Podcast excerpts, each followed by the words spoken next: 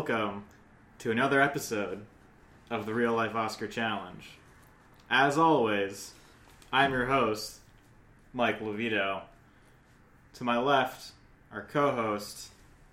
Oh, it's Lars Emerson here. Yes, he's he's writing notes for some reason. I'm transcribing. Okay, important. Uh, why? I don't. Just do it once recorded. and You don't have to like keep up. and my other co-host, Kathleen Levito. Hello, everybody.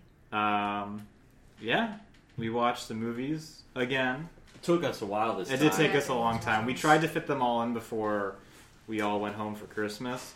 Did not work. We actually did not even get halfway through um, before then, but we we did it eventually. Um, New year, new me. yes, New Year, New Us. Right. Yes, but the year that I watched the movies from was 2001. Altogether, not really a great year. Not. It had some moments. I think. It, I think it was on net a good year.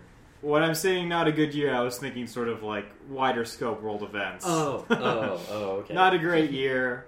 We had a couple terrorist attacks. Um, Tom Brady and Bill Belichick became a thing. stock market crash. Stock market crashed. But most importantly, I turned seven, Lars turned six, and Kathleen turned five. This is correct. Lars is doing Yeah. math. This is the new Yes. intro I'm trying out because when we did the first three episodes, I was like, "Oh, 1994, list off the events," and I was born. We did the same thing for 95 and 96. But we did all that, and also a couple of movies were nominated for Best Picture. We watched those movies. Those movies were A Beautiful Mind, Gosford Park, In the Bedroom, The Lord of the Rings, The Fellowship of the Ring, and Moulin Rouge. Moulin Rouge. So let's get right into it and start with A Beautiful Mind. Mike's favorite. Directed by Ron Howard, written by Akiva Goldsman, based on the book of the same name by Sylvia Nasar, starring Russell Crowe, Ed Harris, Jennifer Connelly, Paul Bettany, Adam Goldberg, Judd Hirsch, Josh Lucas, Anthony Rapp, Christopher Plummer. This movie is about mathematician and economist John Nash, um, who is a grad student at Princeton University um, and is doing some very important work on game theory and cryptography, and is actually hired by the CIA to help them crack some Russian codes. He also falls in love with Jennifer Connelly, um, who is, you know, very concerned about his work because it seems dangerous and all consuming. But does it really work? And does he really see what he thinks he sees? The questions posed Intriguing. and answered halfway through the film. Um, who, who wants to go first? Because I think there's a split in opinion here. Yeah. Yeah. I think a little bit. I think so. This film, um, it did end up winning Best Picture. It did, I think yes. it's important to Yes. start with that because it's going to shape the rest of this. um, it probably should not have won Best Picture, and I, I have a sort of, sort of positive view on this film. I used to be a much more ardent defender of it than I am now. Um, I really like John Nash. John Nash is like my favorite economist. Um, as Michael Levito is fond of saying, he deserves a better movie. I think I agree with that. I, I think I disagree with how how hated and despised this film has been by Michael Levito. um, We can't address each other directly. It's the gentleman from New Jersey. yeah, it's- um, yeah. I mean, there's there's I think there's a lot of really great moments in this movie. Um, the scene where um, they're all in the bar and they use game theory to hit on women, uh, even though they kind of actually Practical application Yeah. of economics. um, they kind of actually do it wrong. um, uh, I think that one's good. I think the scenes where he's like thinking and he sees the numbers in the air are really good. Um, and I think there are some some sweet moments with. I, I think Russell Crowe does a pretty good job of being like sad, genius, sad. Mhm. Sad Um, boy. Yeah, I think I think the last several years of this have actually given me a pretty good appreciation for Russell Crowe. Um, yeah, he's no, he's I, I, I really I'm like all Russell. about Yeah. that yeah. Yeah, That being said, there there are some there are some there's some problems. There's some problems with this movie. I, I will admit. I, I will I will admit. Um, a lot of it's a little weird. um, it doesn't look great all the time. It's Yes. like sort of a period piece, and then it's like well, it is. yeah. I mean, it, yeah, it takes place in like the 40s and 50s. yeah. the the the like the intrigue and shock value really wears off. Yes. It like Yeah. it's real old. Mhm. Um, and the whole he has to go back, the whole like schizophrenia like reoccurring within him is like, yeah, we we got it, Yeah. we figured it out. Um, yeah, I don't, yeah, I don't actually have a lot to say that's very like very pro, but I don't have a lot to say that's very anti. I think that's where I've come down this time. Okay. Kathleen, this is the first. This is your first time seeing This is it. my first time seeing it. This is probably my last time seeing it. Um, I feel like I kind of concur with Lars, where there's not a lot of good to say, not a lot of bad to say. Mostly, I will say that I am not in favor of this film. I, I felt the pacing was just kind of off. Like it, it was fine until you found out that he had schizophrenia, and then it's like I was waiting for it to build up to that point, expecting it to like kind of end then, or like conclude then end. But it really just kind of kept on dragging on, and it wasn't super enthralling before that point, and then after that point, I was just ready for it all to stop. Um, I think that what they could have done was either make this a movie about some man realizing he has schizophrenia and then doing that kind of like that was the climax, quick ending kind of thing, or this could have been a movie about a man who realizes he has schizophrenia and then figures out how to cope with it while also being an incredibly bright economist. Um, they didn't do either of those, so it was kind of flat and weird timed, weirdly timed. Um, and then also like I am someone who is like all about like I mental health is one of my passions, so like I was excited to see a very successful person um, be represented through the lens of a mental illness. But they didn't do. I don't feel like they did the time period justice in terms of like how to how how that time period, how the 40s, 50s treated mental health. Um, I think even they represented him taking pills in the film, and he that wasn't actually what would have happened during the time period. So I just think it was like poorly executed. It's like fine. Like I feel like this is a movie. I don't know. Like this is the kind of movie. I don't think this movie exactly because I don't know where this would fit into a school curriculum. This is like the kind of movie that we would watch during class, and everyone would be all about it because you're not doing schoolwork. You know. We did. We watched it for our psychology class in high Oh, school. interesting. Yeah. It was our final. We had to diagnose what he had by the end of the film, which of course they tell us like three Yeah. times in the last hour of the film. that is anticlimactic. Yeah, I got an A. Like, good, I Did, hope did it's you good put to it in a know. paper, or was it just like, It was oh, like- teacher got it? Well, it was a little more. It was like you start because you learn about all the mental health issues, and it's like you have to you have to write down your thought process from the beginning of the film. So it's like you start and you have to guess what he has. And it's like, oh, maybe he's a narcissist. Maybe he's like he doesn't interact well with people. Maybe he's got this. Maybe he's got that. And then like you start to build towards oh, he's got schizophrenia. And then they're like, you've been diagnosed with schizophrenia, and you're like, oh, nice. then you get an A. A plus. very good. Very good. Yeah, I um, I'm not a fan of this movie. I to me, it's just like the, kind of like treacly sort of hagiographic like biography movie that I just think sort of is just really really boring and, and sort of like grating and cloying. Um, it's like he's just it's one of those movies that starts out where you're just kind of supposed to believe that he's the most brilliant and attractive and smartest man in the world. And Russell Crowe, very good looking man. Um, but I, I, I just think that, or at least he was. Um, I, a little, less so now. I, I, I just think that um, it, it the, yeah the the whole gimmick of so he thinks he's working for the CIA. He's really not. He's hallucinating that he's working for the CIA, and I you find out I would say like what halfway through the film that he's actually hallucinating. Yeah. And you know I think there's a good story to be told there about someone overcoming schizophrenia um, and learning how to live with it, and also perform at a high level intellectually. Um, but I just think that it, it, it instead tries to manufacture suspense and drama from his hallucinations. Um, and, and I do think, again, I, I think part of that is maybe the reality of living of someone living with a mental illness that they sort of refuse to treat. I, where um, you know a lot of it is sort of focused on his wife um, struggle with like trying to make sure that he you know she's not entirely sure that she's comfortable being alone with their infant child. Um, she discovers him having just basically sort of having like a like a drawstring map and like all these like crazy drawings and like their their their uh, their shed, and that's kind of like tiring, and it's probably tiring in real life too. So I understand that, but it, it- overall, it's I just think it's it's it's clearly just embellished to a great degree, and they're just little like things that like I just aren't like.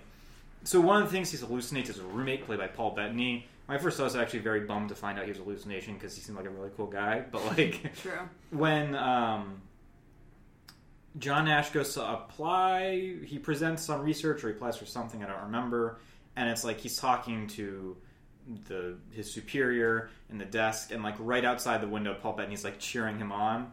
Like this just looks kind of fake and weird, and like there's no way that would actually be allowed to happen. Kathleen, you had something to say. Uh, yes, let me think. Oh, the thing that also bummed me out or bothered me about this film is going back to to him, the half of the film that's spent with him trying to um, cope with his mental illness or find a way that is like effectively treated while he can still function. It's also just a letdown because I feel like they never take it anywhere from there. If you know what I'm saying? Like, I feel like I, I remember the movie turned off and I just had so many questions because I was like, I don't understand. Like, uh, did they show him getting a Nobel Prize? Yes, which Yeah. never, which he did get it, but he was not there. This, this, and that's also Okay. a dumb scene. I've got, a, yeah, no, I- I've got. A, And I was just like, got I a was just confused about like I never understood how he came to balance his life. Um, And so the movie turned off, and I immediately like Googled this guy because I just didn't understand Yeah. the timeline of any of this. I didn't understand if he went on to live a happy and healthy life. I just didn't. I just didn't understand what was happening. So I think that they did the character, the real person, injustice by not. Yes. Yeah. So that's my broader point I was going to build to is like there's a way better way and a way smarter way and a way better story that this movie could have been. Is like they Ron Howard decides that it would be more fun to, to tell like a Cold War like spy thriller instead of like telling the actual like psychological sort of history of John Nash. Which is like you've got like you know his potential homosexuality, you've got like years and years of struggling with schizophrenia, and like the ramifications on his work, and like how like how young he was when he came up um, with the Nash Equilibrium, um, and and, you know his, his on and off relationship with his wife is like there's a way better story to tell that Ron Howard just told like this like this story would kill like in, in like an Oscar movie today if they told it like the actual way. It's like oh Yeah. you've got like this old. Um, you know, this like old famous guy who was probably gay and you know may or may not have suffered through all this. Um, I mean, it's very similar to uh, Imitation Game. Yes, the Imitation Game. Yeah, uh, I think that's the way to tell this movie. Um, um, yeah, they they and there's like an art. There was an article we all read after this. Like they they throw out the most interesting parts of his life Yeah. to make it like a spy thriller that doesn't. That's like Yeah. the least interesting part of the movie. It's just like a very hollow, Hollywoodized version of his story. Yeah. Like the, there's like little flourish at the end that really pissed. Like the whole thing, this thing they actually completely made up, where it's like ah, like Princeton faculty, like if they get presented with pens by their colleagues for whatever reason, yeah, and it's like he has to start over and, and kind of works as like a, like a, I guess he's just like a like a TA basically because he, he he sort of comes back um, from a few years out of academia, um, and it's like he's sitting in the faculty lounge and they they all come with uh with their pens and it's this real just sort of like supposed to be this very heartwarming moment, but it's just like clearly fake and and that's and kind of like manipulative in that regard. Um, and also like the Nobel Peace Prize scene, just like there's like one shot, like they, it's like they show him like giving a speech to, with the award, and then it like cuts to the audience, and it's like we made Jennifer Connelly old. Do you notice that? it's like yes, okay, great, good for you. You have a makeup department. Um, I like the music in this movie. I'll give it that. See, I actually I think the music's one of the worst part because the, mu- the the music just is kind of designed to make you like feel like, Yeah. isn't this so sad? Yeah. Isn't this so wild? Isn't he so great? Which I- and it, like I guess like maybe like taken away from this film is Yeah. maybe not terrible, but like combined with the images, it's just kind of Yeah. annoying. There's not a lot of brilliant film Was Ron Howard nominated for Best Director for this movie? He won. That's some bullshit. yeah, he beat David Lynch, Peter Jackson for this. Uh, Baz not- Luhrmann wasn't even Yeah, nominated. that's not cool. That's not cool. Yeah. I, I think after watching Solo, I'm on a whole Ron Howard hatred thing right now. He's just kind of okay. yeah. Apollo 13, I made, probably the best movie he's made, and a great movie. We've talked about how much we love Apollo 13. But is it the directing? I don't know. I Uh, think it's it's the the directing, Hanksing, the yeah. Tom Hanksing. I, but the direct. I, I think it's the acting and the technical effects. true, I true. don't know. Anyway. Well, you need a director to tie it all together, I guess. Oh, okay. Um, I think I was also just like predisposed to dislike this movie. I had poisoned you against it. no, There It's- is conspiracy I against dislike- me. This is true. That is true. Um, I just am predisposed to dislike movies about brilliant people hmm because I'm just I just don't like care that you're smart. Um, no offense to these guys, they did amazing things. They had great lives, great careers. That's all cool and dandy. I just wouldn't choose on my own to watch a movie about them. Um, so yeah, that's that. All right. Well, the Academy disagreed with us. Um, a Beautiful Mind was nominated for Best Film Editing, Best Makeup and Hairstyling. Because did you notice they made the mold? Uh, best Original. Best makeup and hairstyling. Yes, It was nominated. That's some. nominated. it was nominated. Oh, it was nominated. Yeah. I thought it won. Oh God. Okay. I actually don't know what won this year. Um, for Sorry. that. Sorry. Uh, I'll turn it back down. Best original score, so they agree with Lars. It was nominated for. It won adapted screenplay. Jennifer Connelly won for best supporting actress. Russell Crowe was nominated for best actor. Ron Howard won best director, and it won best picture. Moving right along to a movie we all loved. It is Gosford Park, directed by Robert. Directed by Robert Altman, written by Julian Fellowes, starring way too many people: Eileen Atkins, Bob Balaban, Alan Bates, Charles Dance, Stephen Fry, Michael Gambon, Richard E. Grant, Derek Jacobi, Kelly Macdonald, Helen Mirren, Jeremy Northam, Clive Owen, Ryan Phillippe, Maggie Smith, Kristin Scott Thomas, Emily Watson, and one dog. Um, Gosford Park is the story of these people live on this estate called Gosford Park, um, and they invite a bunch of people, and it's like it's owned, run by this like wealthy industrialist played by Michael Gambon. He's married to Kristin Scott Thomas. They invite some friends and family over for like a hunting weekend. Um, and they bring That's them what you did over. back in the day. Yeah, that's what you did. It, it looked fun aside from the shooting birds, but like, That's what hunting. yeah. I know. What else I- are you gonna hunt? I don't know if I could hunt, Deer? but if I had to hunt something, I think it would be birds. Anyway, Rats. um, yeah, cockroaches. Um, so everyone comes, and there's a whole lot of conflict, right? There's like romantic intrigue between a few people, even though it's unseen. Um, Christoph Thomas clearly is miserable with Michael Gambon, so there's that. Um, and then what's his name? Clive Owen is this very mysterious guy um, who is a valet for one of the other characters. Um, same thing for Ryan Phillippe. He's also kind of weird. He doesn't seem like to know the things a valet should know. Um, and so there's, there's all of this, this stuff going on. People are talking at the same time. And then there's a murder. Michael Gambon is murdered, and Stephen Fry shows up to try and figure out who committed the murder. Kathleen, what did you think of this movie? You can't see, but she's shaking her head. I didn't like it. I think that the overarching theme of me in Oscar movies is that I don't like them. But I it was boring, Mm-hmm. quite frankly. Um Quite. and and I just I didn't I couldn't distinguish between any of the characters. They all talked way too quietly. They were just like and the thing is like when I f- when they finally hit like the climactic part when like the story is really told and revealed, I'm like, "Oh, that's like a low-key interesting story. You can make that fun." Mhm. They just did it. Well, because they sh- they tell and they don't show. Yeah, exactly. It's just yeah, I think that's probably it. It's just very it's so boring. It's like if Clue was played by a bunch of boring people. It is the least actually have a interesting good- game. I don't have a good analogy, but yes. It is the least interesting game of Clue ever played. And Um, they don't seem to care. They're all just sort of like, even after the guy dies, they're all just sitting there like, ah, indeed, Blimey. the death Crike, ah, the race and the, the, the, the genders and the classism, ah, it's impediment on pen, ping pong beam. And then yeah, and then the guy's wife is just like, "Yeah, I might sell the house now." That's kind of convenient for me. Yeah, yeah. Yeah.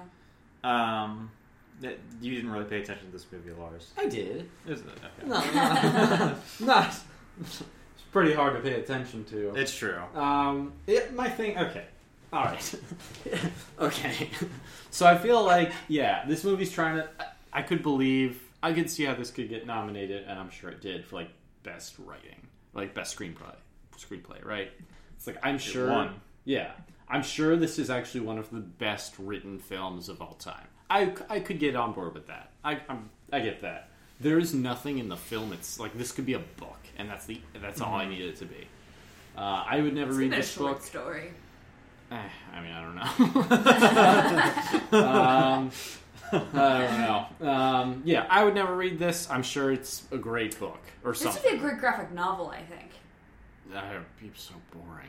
It'd be, no, it'd be interesting because you'd have to do like you would be able to do a lot of things to show that there was a lot of concurrent discussion with Yeah. like word balloons and panels and Yeah, that you, you you could you could do something. I think it. it'd be a good.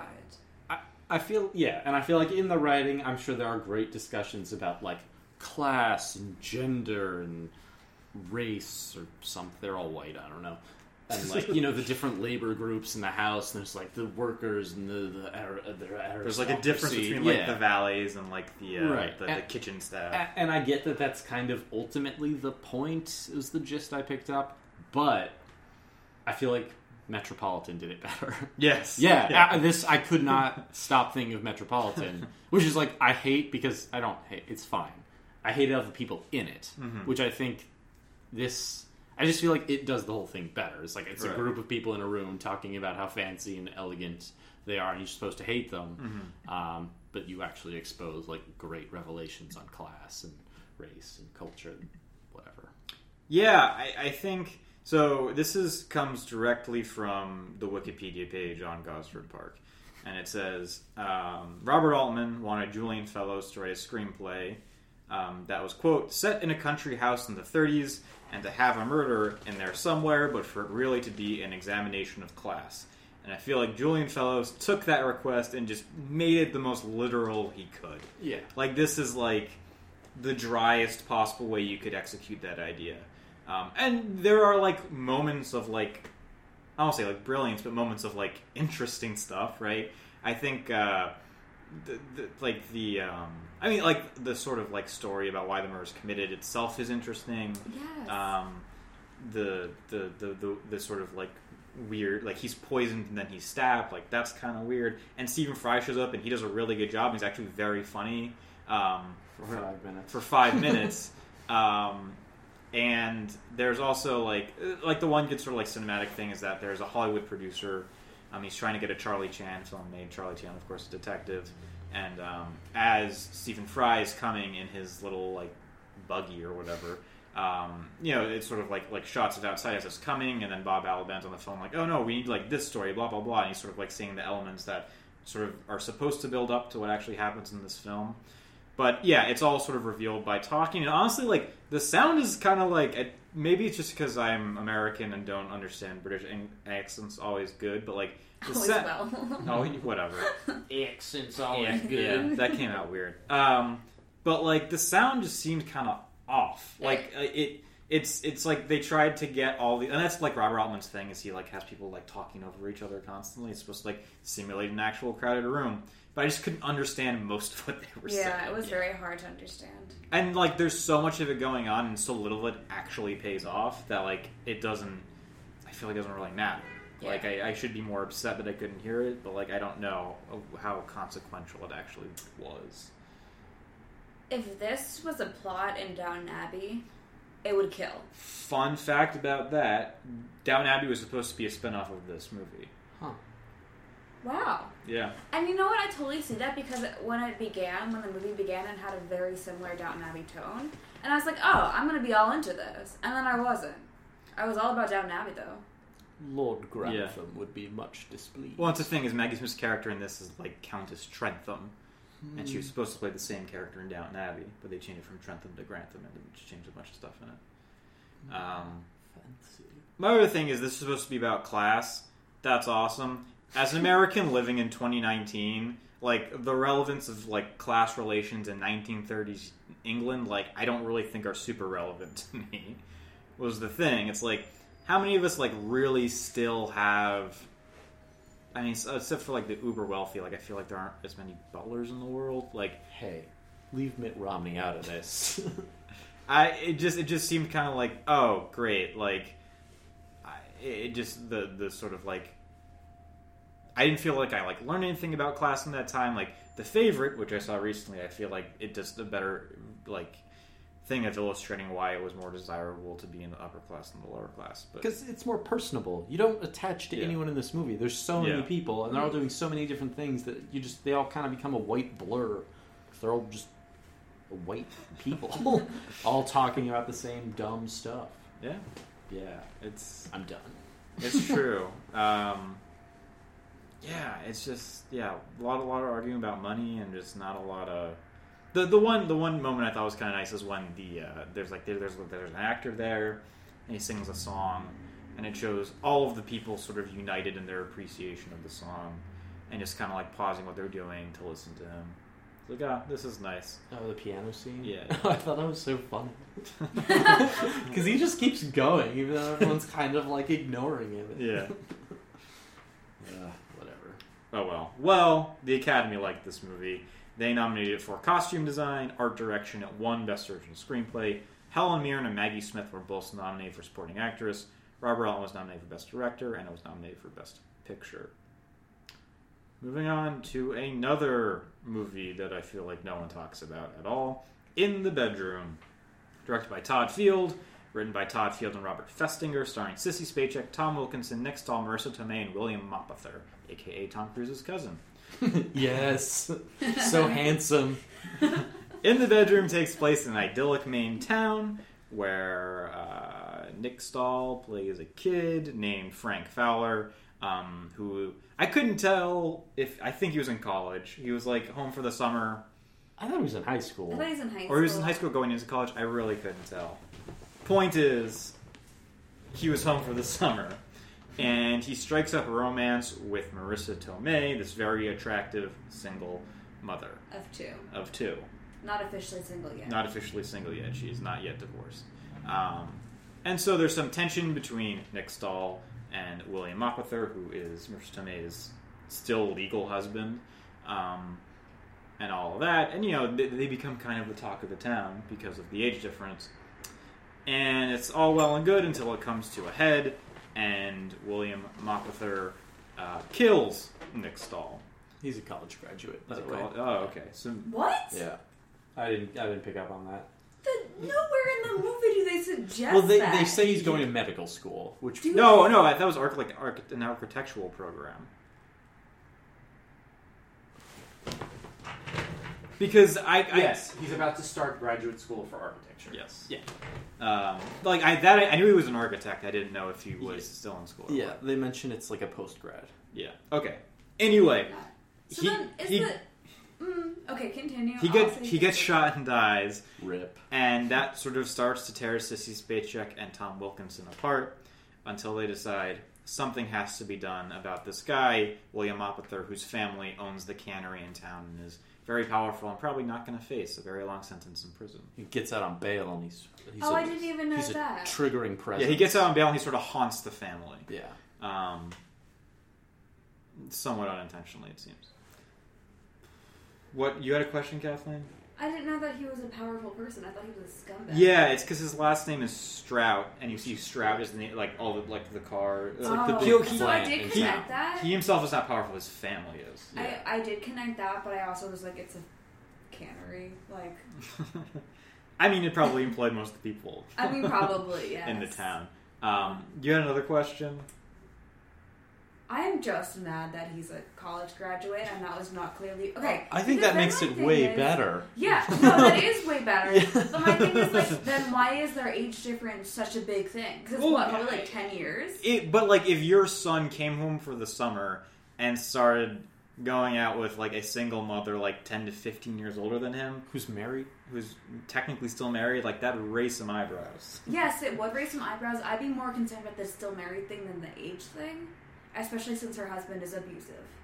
Well, yeah, and but that's the thing is like they talk about it, but they're never like they're never like, oh no, how are we going to get her away from this? girl? And that's kind of the conflict, right? Yeah. Sissy Spacek is like, you have to go to grad school, and he's like, I don't know, I might just stay here, be like a fisherman, um, and hang out with Marisa Tomei and the kids. which is super lame. Because also, also another problem I have with this: if he truly loved her, and I believe he did, Mm-hmm. He would go to graduate school so that he could provide a good life for them. Well, and she wants Not she wants him to go to graduate school. Not saying anything against fishermen. I'm just saying that I think everyone in that town knew that he would have a better opportunity if he went to graduate school. Probably is. What did you think of this movie overall, though, Cap? You know As Lars what? just crinkles Sorry, in front of the microphone. I was looking for my bag of fisherman's friend to make a joke. It's not one. Wait, what is fisherman's It's a breath. It's a cold man. Don't worry about it. Um, thoughts on this movie? I have few. I like it wasn't so it wasn't it was not at all what I was expecting it to be. I knew someone died very early on in the film, which spoiler alert, they do. We've already covered that. I thought they died of a disease. no. um, Gun violence. gun violence That's is true. the disease. Although Um, the CDC is legally prevented from researching it. But Um, but I I didn't. I just had trouble. I think because of that, I had trouble following it just because I didn't know if I was supposed to be paying attention to Marisa Tomei or the parents or whatever. Otherwise, it was like enjoyable to watch.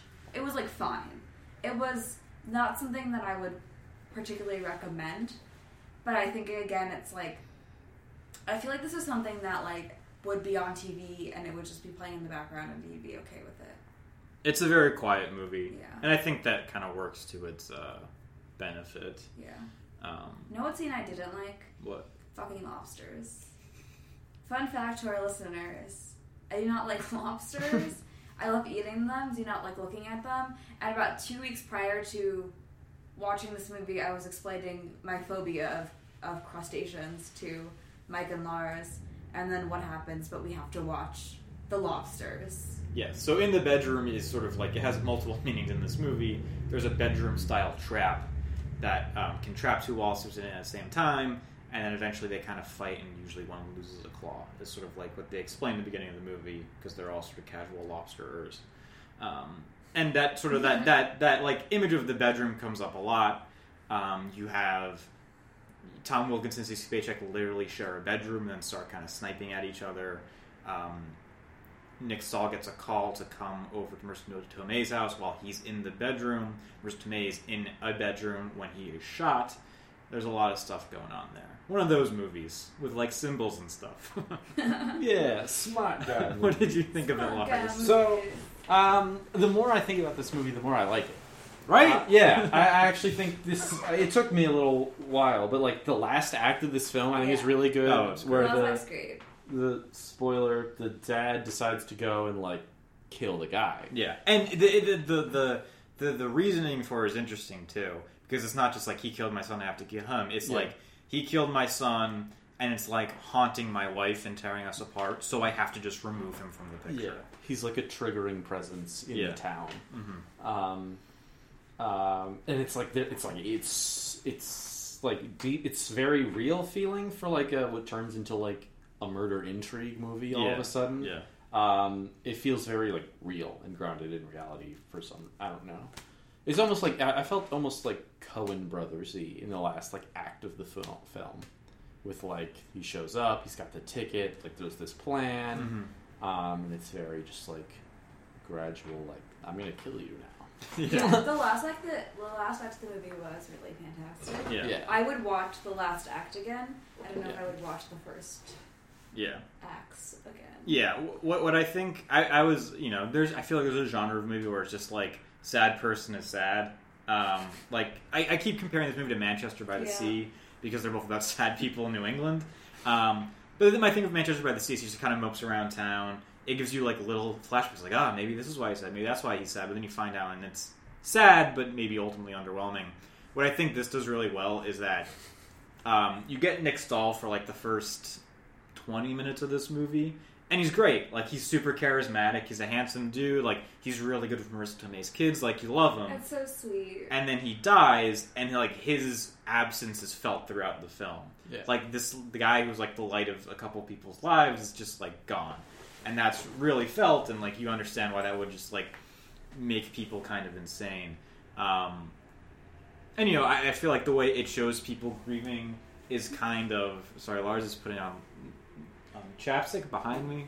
It's weird. Um, it the, the different ways like Sissy Spacek and Tom Wilson deal with grief. Sissy Spacek just very much retreats inward and becomes sort of bitter. Um, and Tom Wilkinson is just kind of like tries to go about his daily routine, but is clearly just kind of off and angry. Um, and I think there are some scenes there, like maybe that goes on a little too long. You could maybe cut out like ten minutes of them being sad.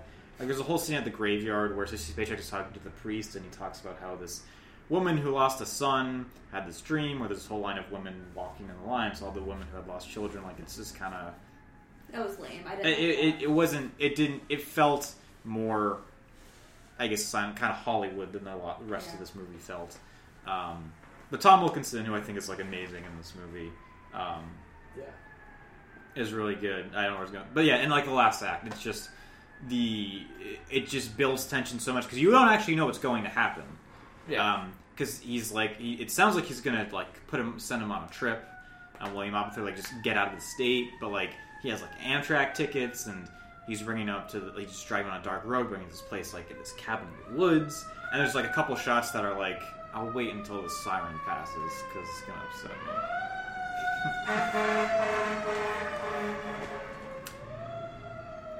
like there, there's one scene when they actually do kill William Mapother, and they're dragging his body on the back of like an ATV, and it's like like red lit, and it's very like it's very Twin Peaks. It's very Yeah. David Lynch. It's Yeah. very cool actually, um, and just the sort of emptiness. You can probably interpret the, the ending in a bunch of different ways, but the way it seemed like is Tom Wilkinson comes home. He's like, "Yeah, I did it." He just lies down in bed, and he's just so empty because what has he actually accomplished? And he has a band-aid that's on his finger, and he because he got cut by a lobster earlier and he was bleeding. He takes the band-aid off, and there's still a scab because the band-aid he put on over himself after killing William Mapother really didn't heal anything. It just masked it for a little bit. I mean, not even a little bit. Yeah, I mean it's it's literally been like hours by Yeah. that point. So, but just sort of like the the futility of the situation is really well conveyed. Yeah. Yeah. and it's like I knew that was where it was going when they killed him.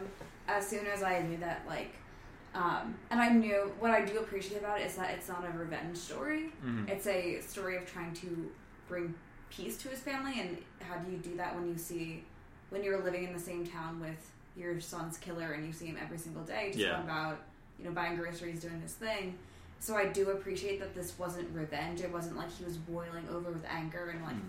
pulled the trigger. It was I am doing this to remove that trigger, so I no longer have it in my mind. But the truth is, it's not that trigger does create stress, but that trigger is not the stress itself. Um, and yeah, I Mm. wish that like I think maybe I wish I had like a second longer or like a, like a little bit longer uh, to for them to like exp- examine that or maybe like to foreshadow. I think it would be better foreshadowed. Um, but like if that if that conversation with the priest had not been about been about the woman but about something more Mm-hmm. about like the um the the seed of grief or something like that Yeah. i think would have been Mhm.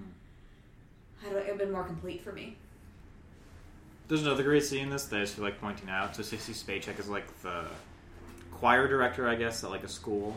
Um, at least that's what uh, she definitely is a choir director of some kind. And she's sitting in the auditorium, sort of like listening to music and taking notes. Marisa Tomei comes up and is like, "Hey, I'm sorry about what happened." And Sissy Spacek doesn't say anything, just turns around and smacks her across the face, um, which is just this sort of like misplaced uh, channeling of her sort of grief and anger, but really is just kind of like powerful in a in a way, and also just like the way that their sort of grief, it actually doesn't stop the world from turning. It stops their worlds from turning, but not everyone else's. Like there's a scene, arguably like kind of the climax of this movie, or at least one of the climaxes, when Tom Wilkes and Steve Spacek are just like arguing, going at each other about like why he died. Like, like she's like, "Oh, you were too lax." He's like, "You were too strict." Blah blah blah. And they're arguing, arguing, arguing, and somebody rings the doorbell, and it's like a little girl selling chocolate bars. Yeah. And he's just like, uh, okay. And he's just trying to figure out what he wants to buy. And he comes back with chocolate bars. And it's just so misplaced. But it's just like perfect because like the world doesn't stop turning. Um, even as much as they might want it to. So yeah, good movie. I Yeah, think good is movie. the conclusion we've Good come movie. Um, the Academy agreed, but they did not actually give it anything. It was nominated for Best Adapted Screenplay. Uh, Marisa Tomei was nominated for Supporting Actress. Sissy Spacek was nominated for Actress. Tom Wilkinson was nominated for Actor, and it was nominated for Best Picture. What was it adapted from? A short story called Killings by Andre Dubois. Or Dubus. D U B U S, I don't know how to pronounce it. Okay. And like this, I feel like this movie's kind of like a short story, and I could see this being like a really good short story. Yeah. Um, all right. On to uh, more blockbustery fare. The Lord of the Rings, The Fellowship of the Ring, directed by Peter Jackson, screenplay by Fran Walsh, Philippa Boyens, and Peter Jackson, based on The Fellowship of the Ring by J.R.R. Tolkien, starring Elijah Wood, Ian McKellen, Liv Tyler, Viggo Mortensen, Sean Astin, Cate Blanchett, John Rhys Davies, Billy Boyd, Dominic Monaghan, Orlando Bloom, Christopher Lee, Hugo Weaving, Sean Bean, I almost called him Sean Bond, It's Sean Bajan. but yeah. Ian Holm, Andy Serkis, and Sala Baker. Scene Bean. Sean Bean. His name bothers me. So this movie takes place in Middle Earth. Um, Maybe you've heard of it. yes, I don't know how I can really explain this plot because there's a lot going on. There's one ring to rule them all. Yes, and it And- fo- and it's in Bilbo Baggins, a Hobbit, currently has it. Yeah. Um, and he's in Hobbiton, and he's getting he, he's very bored because he was a great adventurer, and he's getting ready to leave, And he's old. and he's old. Um, and his nephew Frodo um, catches him on his way out, basically about to leave. Does he catch him, or does Gandalf? Gandalf catches. Gandalf catches him. And he finds out he has the ring, and turns out Sauron, the Dark Lord, knows that the ring is out there and is going to try and capture it. And so Gandalf is like, we have to destroy this ring in the fires of Mount Doom. Um, and Bilbo can't do it because he's too corrupted by the ring at this point. He loves its power. Um, and that's kind of the thing. Most people are just not immune to the power of the ring because it's very powerful. Frodo, on the other hand, is, and actually, when he turns it on, he turns invisible. It's a kind of a fun little quirk of it. Well, so He's sort. He's sort of. So is Bilbo. That's He's true. I think so- everybody- not- it's not that he's invulnerable to it. It's that he's not been corrupted yet. Yes. Yeah. Yeah. He he struggles with it. It's like, in Harry Potter, the Horcrux. yeah. The second you hold it, it doesn't turn you bitter, but the longer you have it. Right. True. It's and like and if the more powerful you are, the worse it is. It's like Mhm. that's why like uh, Bilbo tries to give it to Gandalf, and Gandalf is like, "Keep that thing the fuck away from me," Mhm. which I think is so. Oh, that scene gives me chills, and Gandalf's like, "I cannot touch that. Mhm. I, it will not end well." Yeah. because it's like George Washington giving up his power. You know? Right. It's so it's so cool. Yeah. Um, yeah, and then they go on an adventure. Yeah. they So start- they basically, start they're gonna go and they're gonna bring the ring because it's bad news bears. They're gonna bring the ring to the mountain of Mount, Mount Doom. Doom. Mount Doom, very creative name, to toss it into the fires of Mount Doom so that it can melt and no one can have it, and therefore nobody can rule them all. the main like oomph of the movie is like they have to form the fellowship because Yes. Frodo cannot go alone. He has three like Hobbit Hmm. Three henchmen. Hobbit friends: Sam, Merry, and Pippin. Um, an elf Legolas, the human ranger Aragorn, and the dwarf Gimli, and the other human. and the other human Boromir. yeah. Um, so they have to go on an adventure to go take the ring into the fires of Mount Doom. Yes, and they're pursued by Sauron's forces, including the Ring Ring Wraiths and a bunch of Uruk-hai and orcs. Ring wraiths are so dope. They're so creepy. And also, Isengard has been corrupted by Saruman, um, Gandalf's former Dooku. former leader. Um, You're gonna say former lover. no, not like, lover. hmm. That's implied. Um, who is sort of selling out to Sauron because he wants the power. Yeah, a lot going on here. What what did we think? though? Lars. Um, oh, have we, we've all seen it before. No. I've seen Oh. I've seen like most of this movie, the end of Two Towers, and all of Return of the King. Okay. I have seen the end of the last movie, is that Return of the King? Yeah. And potentially all of the second movie, but I only remember about 10 minutes. The second one used to be on like TBS all the time. I remember I borrowed the, second one's DVD the from worst um, one. Kevin. Anyway, I this one's great. Um, yeah, it had been, it's been like ten plus years since I saw the three of them. Um, I really enjoyed it just because last time I watched it I was probably like eleven or twelve or something. Um, really liked it this time. It's like it's so badass and it's like the effects are really good um, for the time. Like there's huge scenes Mhm. in this film. Um, They literally had to invent like new technology to film Yeah. some of these scenes. um, like all the scenes with like the orcs getting born under uh, uh, Isengard. Isengard, um, or like the battle at the beginning, and like the ring wraiths. There's, there's like scariness. It's like oh, like when the ring wraiths are like chasing them. There's like legit horror there, um, but it's also like an adventure and friendship. So much friendship in this movie. Yeah. so pure. Also, So like pure. Aragorn. Viggo Yeah. Mortensen looks so hot for the only movie he's ever looked hot in. Um, well, he did it well, though. Yeah, Legolas is a total badass. Um, yeah, it's I, I like it. It's good. It's got it's kind of got everything for me. It's like good story, even though it's just one of three. Um, the acting, I think, is, there's nothing wrong. Yeah. Um, it's got a good plot. It's got a good like. Mu- oh, the music's really good. Yeah. Uh, the shots really good. Like it's just great. It's a great looking movie. It is, yeah. I yeah. The there's like this one shot of Isengard where it's like there's a there's a moth flying through Isengard, and it shows just kind of like this like network of like orc building stuff and like mines like they've built. And it's all like dark and evil, and like in one shot, it's like swooping all over that, and then gets to the top of the tower where Gandalf is being held prisoner, and he like tells a little secret and flies away. uh, but it's just like an amazing. it's just like an amazing shot. Um, just like a real. It's just like just. It's just I don't know. The, the effects are like. I was interested to see how they would like sort of hold up the effects. I'd say like the practical effects, like the orcs, still look really, really, really good. Yeah. Um, some of like like maybe like the wire work is looks a little dated now. Like when there's the fight between Gandalf and Saruman, like looks Yeah. a little Yeah. silly. Yeah. Um, they do a lot of like slow motion in this. That that again is not is has fallen kind of out of vogue. Oh, I like it though. I think it works. But by and large, this is like a very.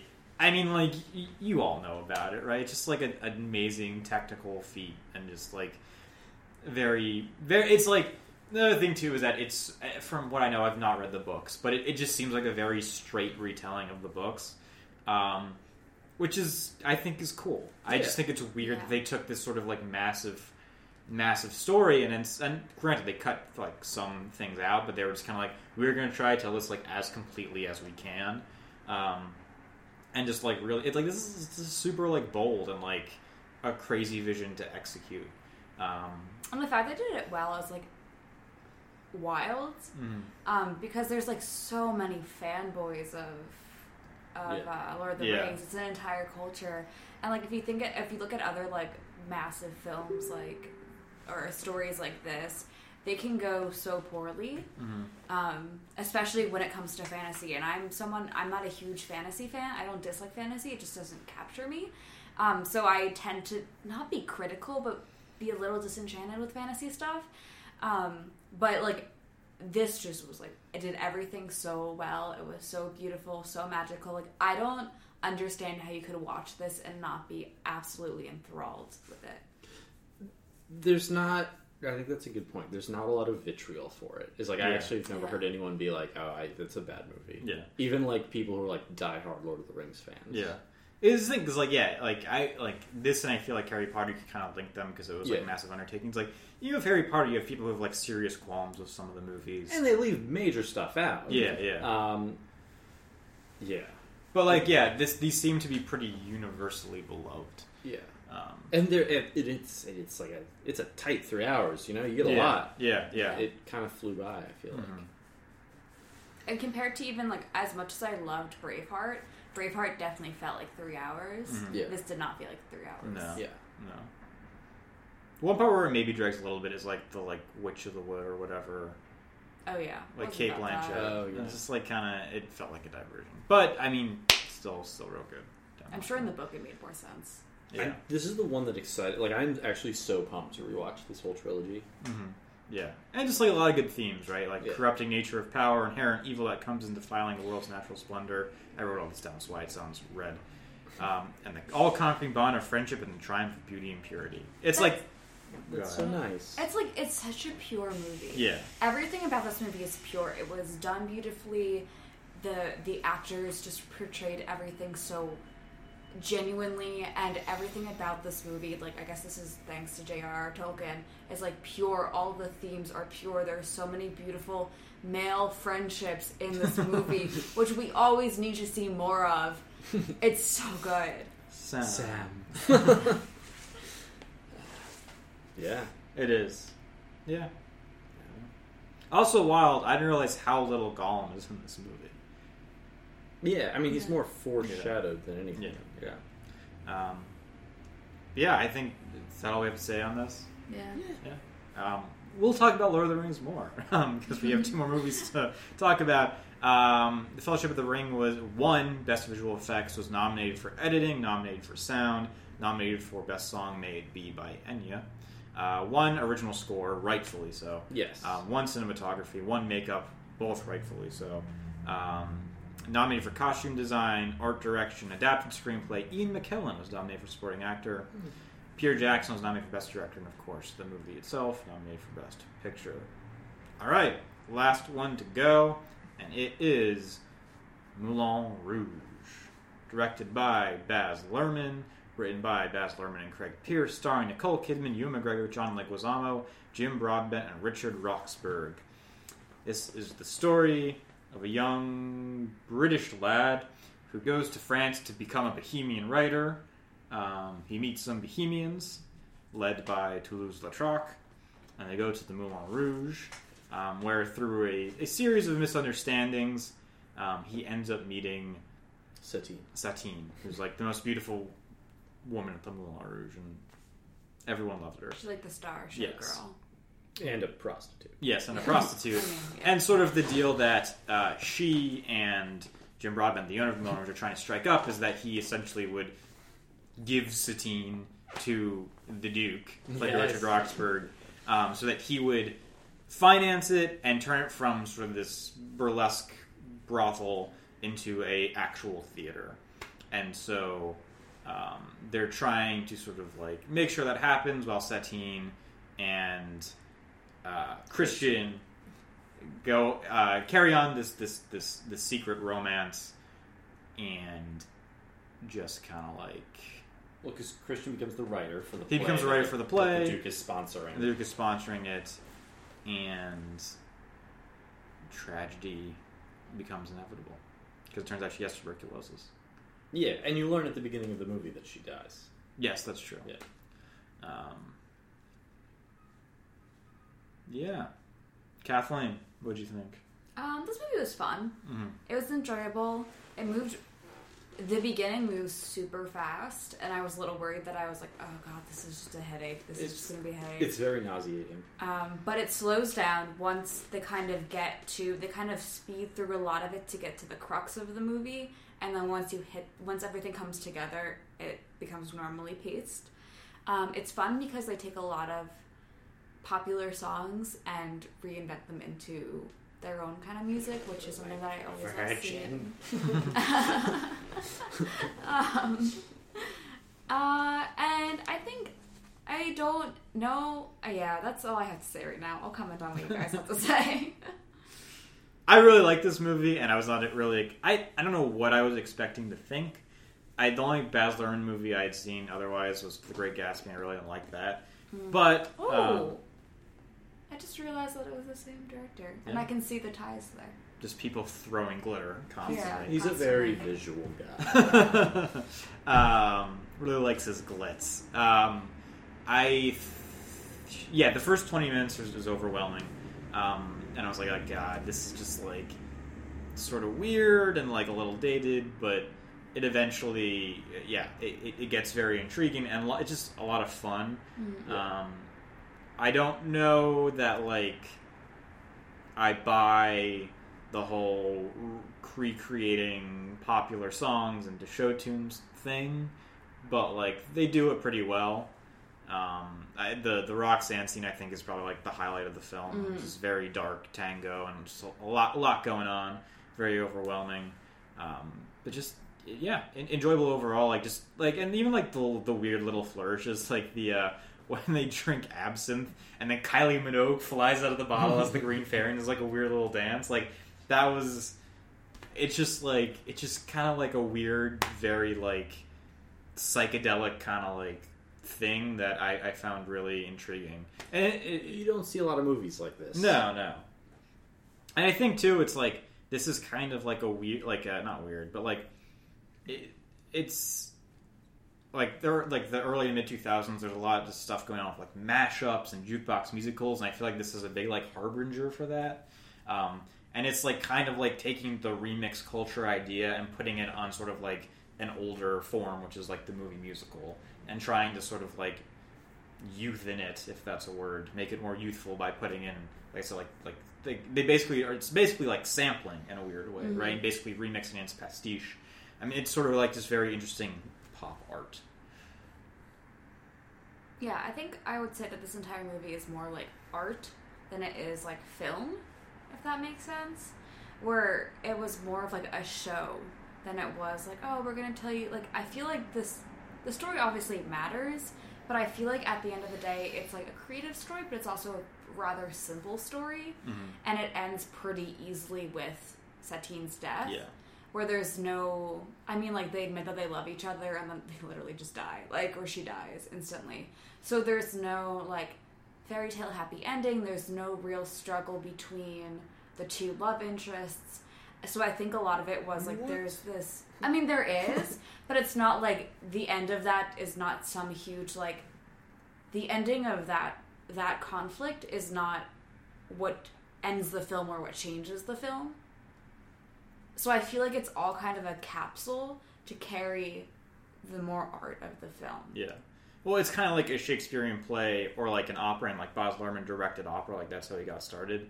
Um, so where it's like you're supposed to kind of know the story, and the idea is like the music and the staging and all that. And that's this song. This movie has like a rhythm to it, and it sort of flows like a song. I find um, the way it opens with like the red.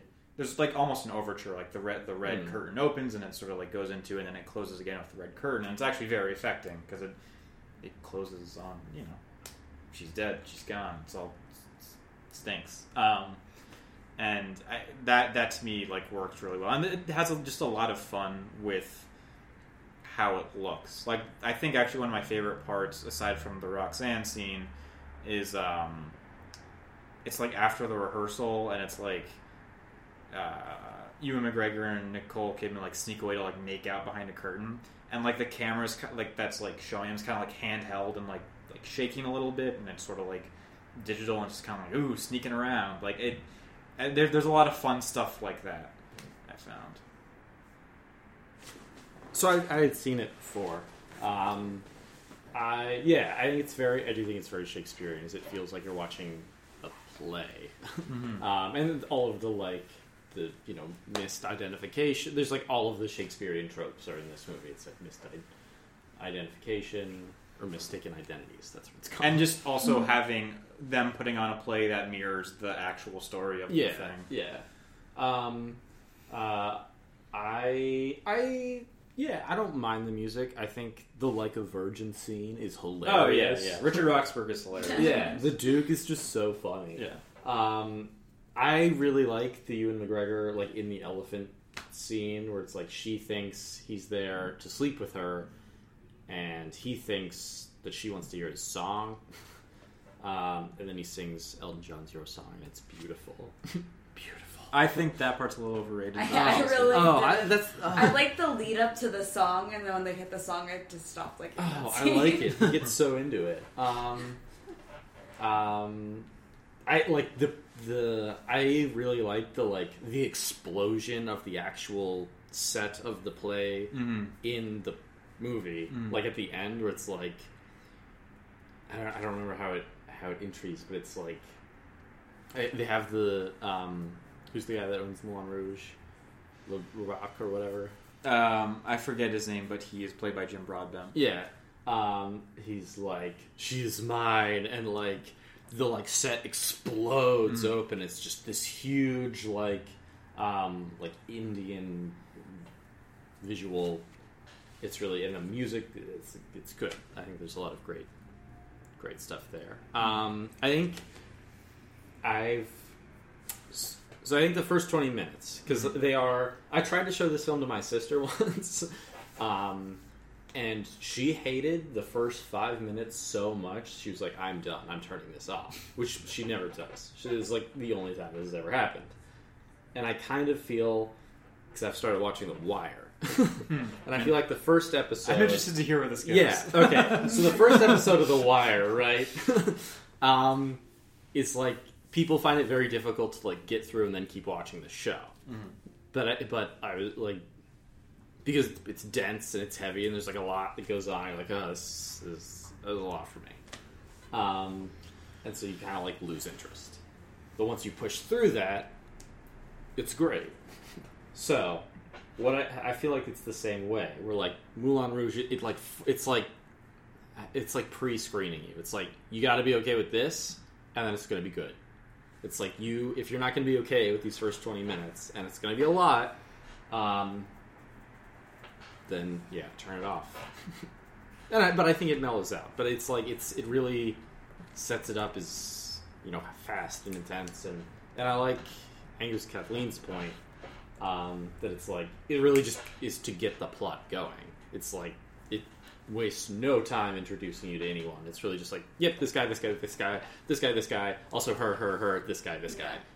Now go movie, and then like you're just thrown into the middle of the plot. Um, I think yeah, I think it's just very unique. I yeah, you don't see a lot. I haven't seen a film like this. See, like I can't think of any modern similar thing. Yeah, no, I can't either. And similar uh, in a way to Lord of the Rings, where it's like it's very I don't know if I call it pure, but it is it is like not ironic at all. Yeah, it's, it's very, very it's very like hard on its sleeve and earnest, um, which can be grating a little bit. I think in the way that Baz Luhrmann can be grating. Yeah. But I think mm, for the most part, it's to its benefit. Certainly at the end. Above all things, I believe in love. Yeah. See, like that, I'm just kind of like, Yeah. ah, this is lame. But like the the Well, that's the that's the bohemian. The bohemian I ideal. Yeah. It's like beauty and freedom and love or something like Truth. that. Yeah. And truth, yeah.